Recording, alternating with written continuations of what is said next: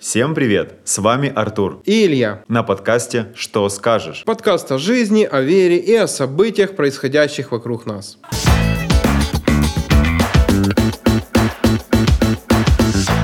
Сегодня поговорим о спасении. Артур, что скажешь?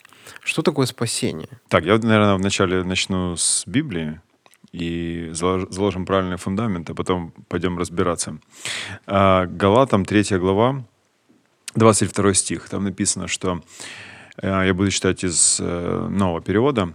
Но Писание говорит, что весь мир находится в рабстве греха. А значит, обещанное может быть дано только по вере в Иисуса Христа и лишь тем, кто верит.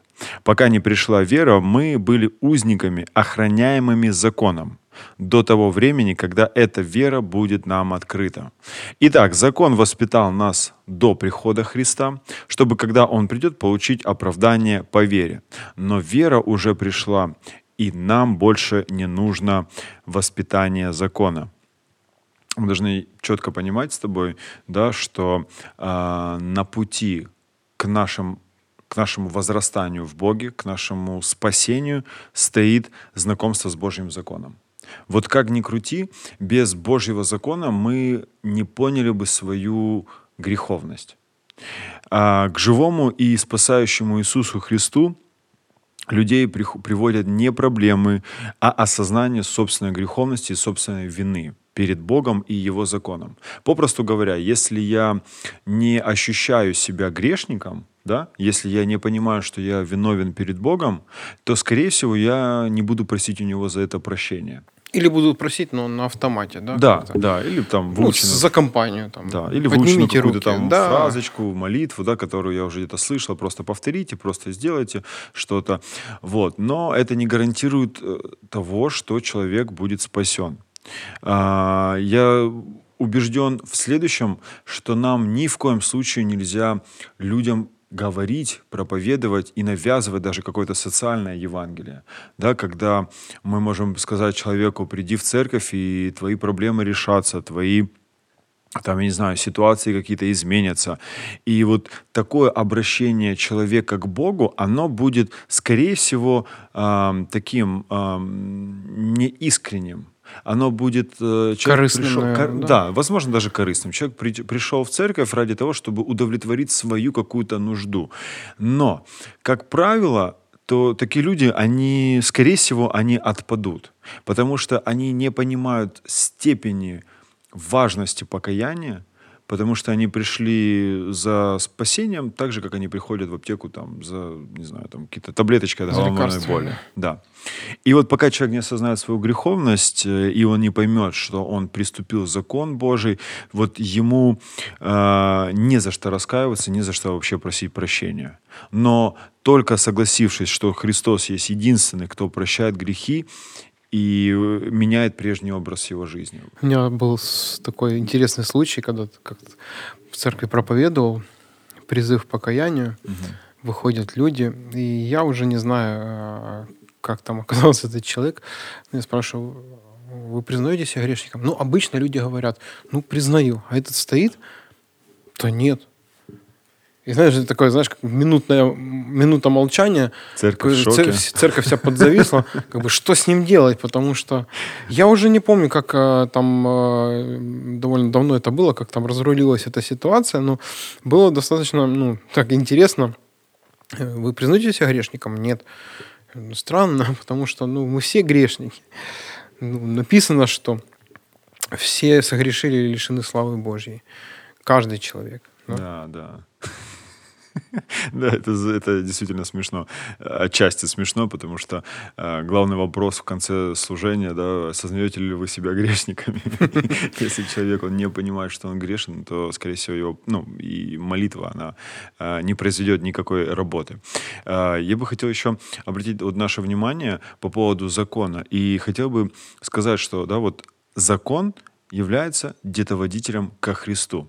И Марка, 10 глава, я хотел бы вспомнить быстренько о историю о богатом юноше. Это 17 стих. «Когда входил он в путь, а, подбежал некто, пал пред ним на колени и спросил его, «Учитель благий, что мне делать, чтобы наследовать жизнь вечную?» Потрясающий вопрос, который задал молодой, успешный, красивый человек, которого Иисус, как написано, полюбил. Иисус сказал ему, «Ты называешь меня благим, Никто не благ, как один только Бог. Знаешь заповеди? Не прелюбодействуй, не убивай, не кради, не лжесвидетельствуй, не обижай, почитай отца и мать. Он же сказал ему в ответ, учитель, все это сохранил я от юности моей. Этот парень, вот если мы сегодня возьмем по, по сегодняшним меркам, этот парень был потрясающим человеком. Он сохранил заповеди, он, его не нужно было никуда затаскивать, его не нужно было мотивировать приходить в церковь. Это он просто сам, идеальный прихожанин, который еще и богатый. в церковь. Представляешь, спонсор. Спонсор. Вот. И этот человек пришел к Христу самостоятельно, его никто не тянул, и Господь обратил его внимание на, именно на заповеди. Он говорил, что вот это, вот это, вот это не делай. И юноша дает ему потрясающий ответ. Все это я сохранил изменил. И в этот момент Господь обращает его внимание на самую первую заповедь. Он говорил, Помните первую заповедь, исход 20 глава, там говорит, «Я Господь Бог твой, который вывел тебя из земли египетской, из дома рабства, да не будет у тебя других богов пред лицом моим». Иисус мог бы сказать этому человеку, слушай, молодец, вера твоя спасла тебя. Да, все, готовится тебе венец, идешь на небо. Но он обращает его внимание на закон и на первую заповедь. Я уверен, что, скорее всего, в жизни этого юноши пришла печаль, потому что написано, что он был весьма богат. И почему Христос сказал о первой заповеди, именно обратил на это внимание? Потому что в первой заповеди там сказано, чтобы не было у тебя других богов пред лицом моим. Но юноша был весьма богат, и это богатство, оно просто было его богом, оно было идолом, из-за которого он не смог отказаться от него. Все очень просто. Точно так же, как часто, знаешь, лишний, э, ну не то чтобы лишний, но излишний, излишний интеллект, наверное, это неправильно звучит, но когда человек, знаешь... Ученость. Наверное, ученость да. такая, ученость, когда человек уже все знает, он с его слов уже Библию прочитал пару раз, и э, когда такой человек приходит, ему говоришь, ты, ну, ты признаешься грешником? Так а я ж вот как бы все заповеди, в принципе, соблюдал, я ничего плохого, ничего не, плохого не сделал. Я помню, были на кормлении, и там подходят ну, разные, скажем так, маргинального слоя общества люди, и э, ты ему начинаешь рассказывать, ты начинаешь ему говорить о спасении, он такой, так я никого не убил. Но вопрос же не только в убийстве, вопрос вообще в законе. Вот как ты правильно говорил, что закон где-то водитель ко Христу, потому что мы, смотря на закон, на малейшую букву, которую мы не исполняем, там же написано, что кто не, кто, как там, не не, не... Кто, кто в одном согрешил, да, кто в одном согрешил, это Якова. Да, тот вином против всего. Соответственно, мы, мы не можем мерить свою погрешимость или непогрешимость лишь такими, так сказать, большими грехами. Там, не убей, не укради. Есть же множество других в первую очередь это когда Бог не является а, моим Господом. Да? да, да. Вот дальше, как, я хочу просто именно выделить этот момент, что Иисус, когда он посмотрел на этого а, юношу, написано, что он полюбил его и сказал ему, одного тебе только не достает. Все, что имеешь, иди раздай нищим и будешь иметь сокровища на небесах. И вот эта потрясающая фраза «Приходи, последуй за мной, взяв крест».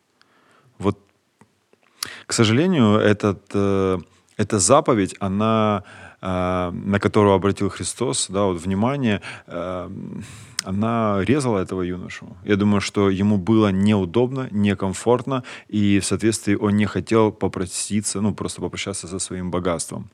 Ты знаешь, такой призыв Иисуса, выйди из зоны комфорта. Да, да, да, да, наверное. И вот э, Библия утверждает, Следующее, что вот Римлянам 3 глава 20 стих.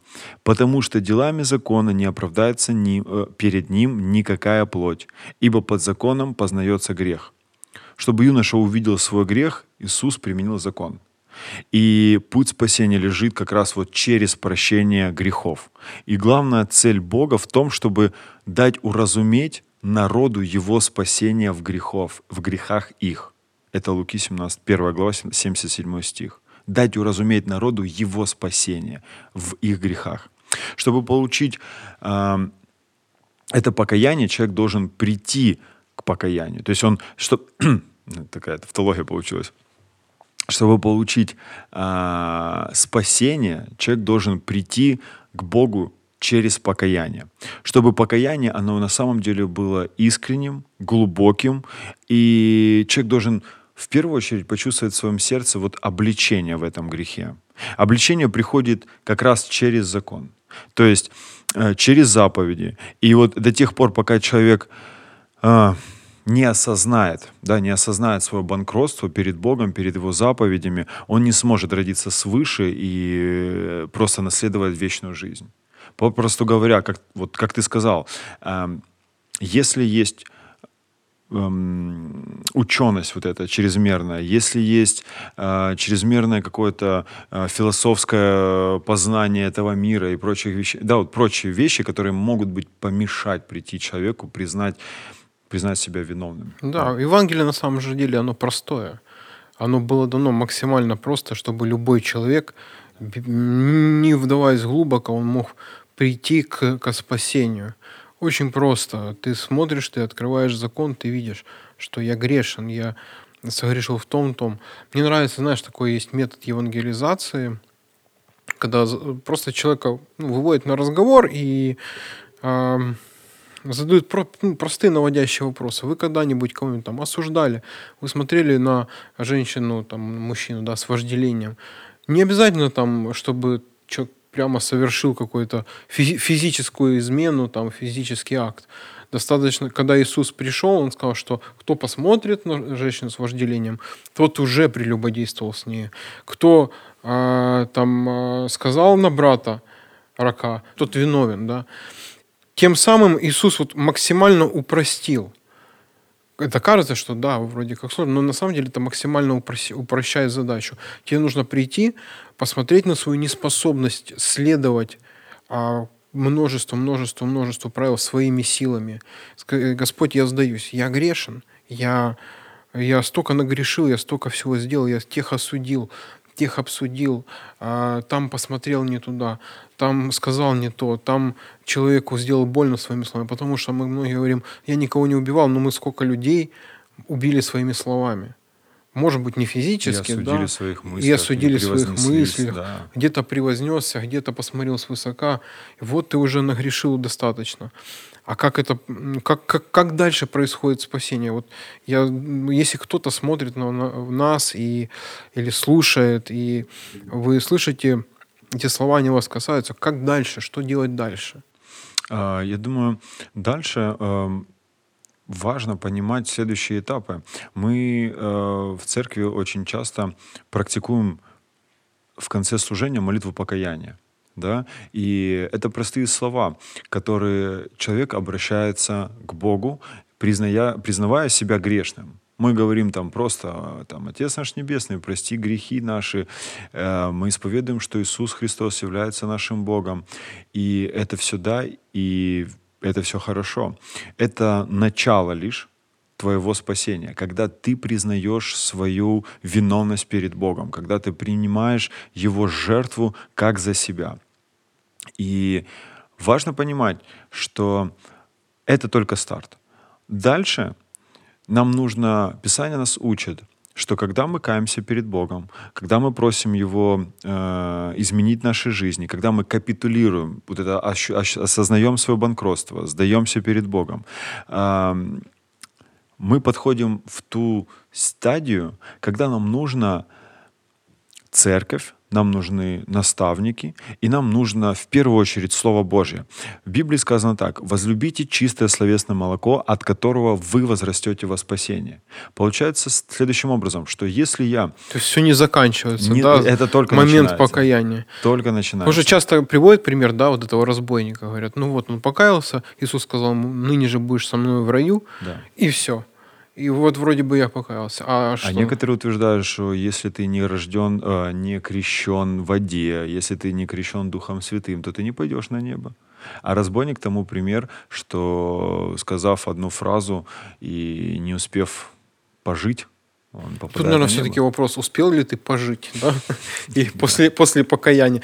Действительно, если бы а, наше спасение заключалось, мне кажется тогда, если бы наше спасение заключалось лишь а, в том моменте, что я произнес молитву, даже вот если искренне, да, тогда нам стоило бы сразу подниматься на небо. Да.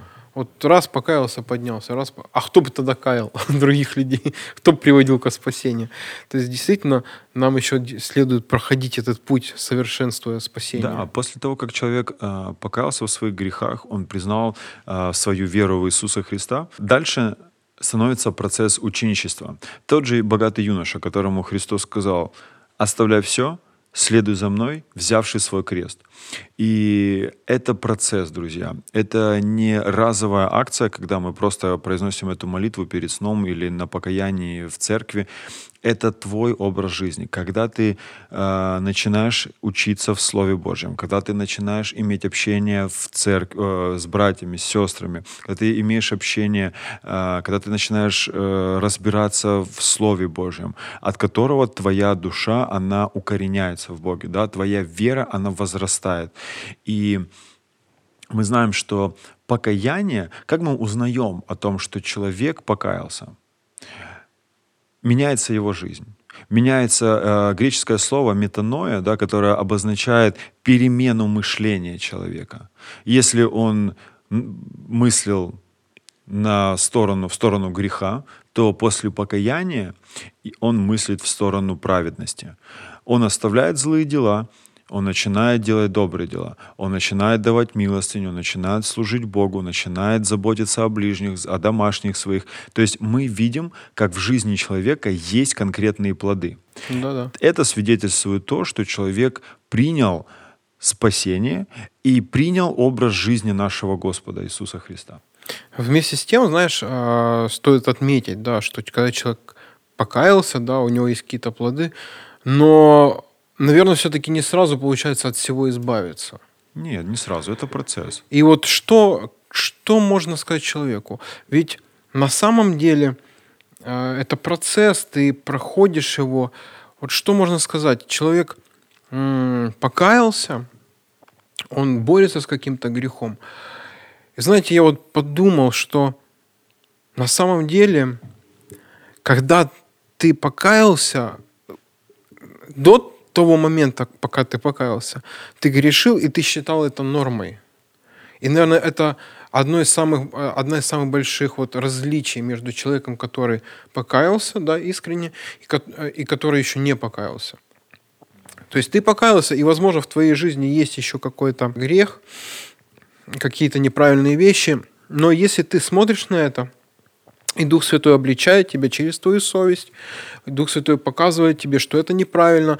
И ты чувствуешь, что вот ты должен от этого избавиться, это уже определенный признак покаяния, определенный признак вот этого освобождения. Потому что человек не спасенный, не возрожденный, он не будет воспринимать это как нечто плохое. Для него это норма. Ты, э, ну, либо же там плохая привычка, да, человек, э, там, многие люди, Э, в миру курят, например, да, или употребляют алкоголь, или там, э, ну, что угодно делают, да, и э, если так смотреть, да, человек смотрит, ну, я курю, это плохо, потому что это плохо влияет на мой организм, но причина же в другом, причина, проблема а, заключается в зависимости, которая вызывается вот тем же табакокурением, которая, ну, скажем так, препятствует нормальным взаимоотношениям с людьми, с Богом. И человек уже по-другому на это смотрит. Он видит, что это грех, и он стремится избавиться от этого, даже если сразу не получается. Просто следуйте этому, и у вас все получится. Да, я хотел бы еще процитировать э, апостола Павла, который писал вот Римлянам 10 глава, там написано, но что говорит Писание? Близко к тебе слово в устах твоих, в сердце твоем, то есть слово веры, которое проповедую. Ибо если устами твоими будешь исповедовать Иисуса Господом, это важный момент. Когда человек покаялся, когда он принял Божье спасение, важно исповедовать его своим Господом перед своими друзьями, перед своей семьей, а перед что своим исповедовать? Испов... Э, исповедовать Господом это означает что ты практически применяешь Слово Божие в своей жизни. То есть ты можешь, в первую очередь, ты можешь рассказать благую весть, поделиться Евангелием. Во-вторых, ты можешь поступать по Слову Божьему, и люди тоже заметят эти вещи. То есть ты живешь так, как Иисус есть твой Господь, да? Да, как написано Иисуса в Библии, Господа. да. Да. А, но если устами твоими будешь исповедовать Иисуса Господом, сердцем твоим веровать, что Бог воскресил его из мертвых, то спасешься. Потому что сердцем веруют к праведности, а устами исповедуют к спасению. Получается, что если я просто покаялся, просто попросил у Бога прощения, но в моей жизни нету плодов, нету исповедания, это большой вопрос по поводу моего спасения. То есть результата нету, да? Нету никакого результата. Если я о чем-то говорю, значит, я в это верю. Если я о чем-то не говорю, значит, я в это не верю. Если я не буду говорить об Иисусе Христе, скорее всего, эм, это будет не моя жизнь, да, то есть, э, скорее всего, это церковь, и Слово Божье это будет просто как э, еще одно, наверное, начинание в моей жизни, еще одно хобби, может быть, или еще одно какое-то приложение такое. Но это не стало всей моей жизнью. И, и в обратном случае, если же я сердцем верую, что Иисус Христос, Он есть мой Господь, тогда я не стыжусь благовествовать, тогда я не стыжусь молиться за людей и активно проявлять свою веру. Ну и, наверное, еще, как ты уже говорил, что это должно э, влиять полностью на жизнь. То есть не просто говорить. Да, да. Потому что бывает так, что человек много-много говорит, но э, сама жизнь не меняется. Да. Важно, чтобы жизнь, привычка, характер, поведение вместе со словами, оно все менялось целиком. Да. И вот в 13 стихе это написано, «Ибо всякий, кто призовет имя Господне, спасется». Я хочу обратить вот на это внимание, что вам не нужны дополнительные э, какие-то там апокрифы, догмы, предания для того, чтобы или сделать какие-то невероятные дела, что-то заслужить перед Господом, чтобы получить спасение. Библия четко говорит, всякий, кто призовет имя Господне, спасется. То, о чем мы все это время говорили, вам нужна вера во спасение. Вам нужно принять в своей жизни просто твердое решение, а, если вы ощущаете, что Господь вас обличает, да, то есть вы должны э, попросить у Бога прощения, принять решение посвятить свою жизнь Богу. Как апостол Павел говорил, что «Умоляю вас, братья, милосердием Божьим, предоставьте тела ваши в жертву живую, святую, благоугодную». Добровольная для, Да, добровольно, да. То есть посвятите добровольно себя. И Дух Святой, он будет вас направлять, Он будет вам говорить, что вам нужно делать. Последнее вот место там э, в 14 стихе, но как призывать того, в кого не уверовали, как веровать в того, о ком не слышали, и как слышать без проповедующего. Итак, вера от слышания, а слышание Слова Божьего. Это понятный момент, что без проповедования Евангелия вера не появится. Без слышания Слова Божьего вера не появится. Без проповеди даже э, заповедей Божьих у человек не поймет, что не поймет своей греховности. Ему будет это сложно. Скорее, я не встречал таких людей, которые бы, вот они живут обычной жизнью, идут на работу, а потом такой, оп, я то, же грешник. То я грешник, да. Да, я, я же грешник. Я же ужас, какие дела делал. Да, человек должен услышать, поэтому и важно и проповедовать Евангелие. Да, и каждый человек, он абсолютно... Э, я бы хотел выделить такие несколько моментов, что э, как можно это сделать. Наверное, что в первую очередь нас Писание нам учит, что э, мы должны быть дружелюбны. Мы должны иметь э, общение, мы должны быть открыты ко всем людям. Мы не должны бояться своей веры, закрываться, стесняться этого. Но э, Бог любит каждого из нас. И вот э, Писание нам говорит, что вначале душевное, а потом духовное. Если вы хотите э, кого-то привести к Богу, да, вы за кого-то молитесь, вы за кого-то ходатайствуете перед Богом. Вы должны понимать, что спасение — это не что-то случайное, но это закономерные вещи. Когда мы служим человеку, когда мы проповедуем ему Евангелие, когда мы молимся за него. И от этого происходит результат какой-то. И важно понимать вот четыре вещи, на что бы я хотел обратить внимание. Первое, что Бог любит каждого из нас, и у Него уже есть план для наших жизней. Второе, человек грешен, а значит отделен от Бога и проявление Его любви. Третий момент. Иисус Христос — это единственный данный Богом путь для избавления от греха. Через Него мы можем познать и испытывать Божью любовь и Его замысел о нас. И четвертый момент. Каждый человек может принять Иисуса Иисуса Христа своим Господом и Спасителем и получить спасение через прощение грехов, чтобы чудесный Божий замысел исполнился в его жизни.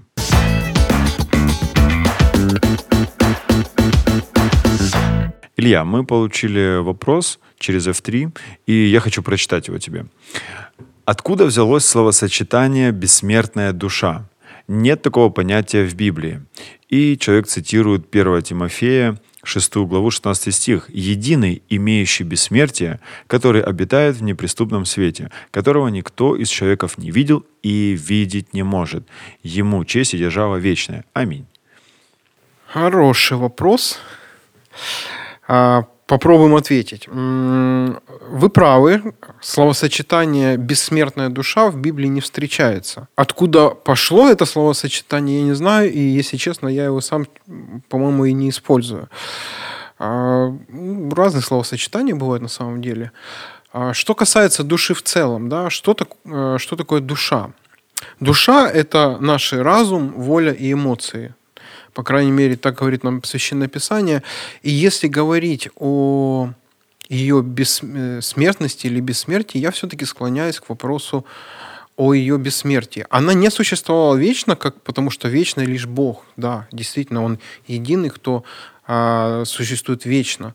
Но с другой стороны, мы можем сказать, что душа вот в момент, когда она появляется, этот момент весьма дискуссионный, когда именно зарождается душа, в какой именно момент после зачатия.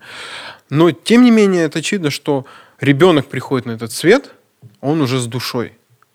Он э, испытывает эмоции в утробе матери – определенные, поэтому можем сказать, что душа уже в нем есть. Я понимаю, что э, различного рода конфессии, они э, трактуют бессмертие души и вообще жизнь после смерти э, в несколько разных ключах, но то, в что мы верим, то, что человек после смерти, он попадает куда-то. Как, в принципе, говорил Иисус, что а, одни пойдут на муки, а другие пойдут на, в жизнь вечную. Да? И ссылаясь на эти слова, и еще также очень довольно известное местописание, когда а, Иисус висел на кресте, и один из разбойников, скажем так, заступился за него, да, и сказал, помяни меня, когда придешь в царствие твое. Иисус сказал, ныне же будешь со мной в раю. Кому он это говорил? Он же не говорил это некой субстанции. Это, он говорил это разбойнику. Естественно, он не мог быть в раю в теле физическом. Значит, что-то от него должно было отделиться и попасть в рай. И это, ну, в моем понимании, это и есть душа. Мы получаем спасение, как мы уже говорили о спасении, да, мы получаем спасение, наш дух возрождается. Если говорить, да, вот словами апостола Павла в 1 Коринфянам 6 глава, «Не знаете ли, что тела ваши суть храм, живущего в вас, Святого Духа, которого имеете вы от Бога, и вы не свои». Мы не свои. Мы получили спасение, наш Дух возродился, э, и, но вместе с тем наши разум, воля, эмоции, они же куда-то должны деться.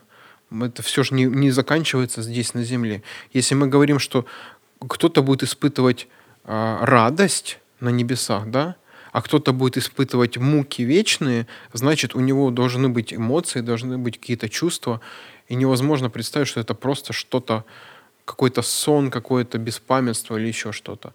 На самом деле это указывает на то, что душа все-таки она есть, и это, в принципе, ключевой вопрос нашего спасения, потому что если мы получаем спасение, то Ради чего? Ради жизни вечной.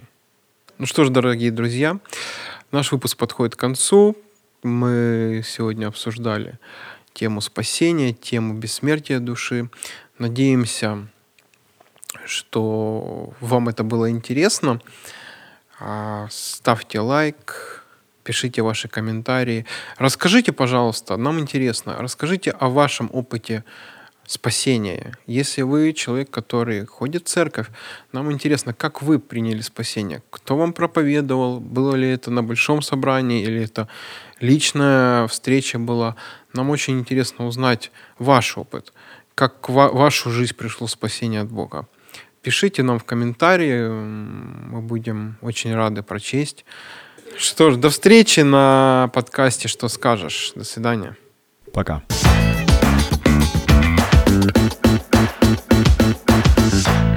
После двух проповедей это, конечно, конкретно э, обнимашки с микрофоном.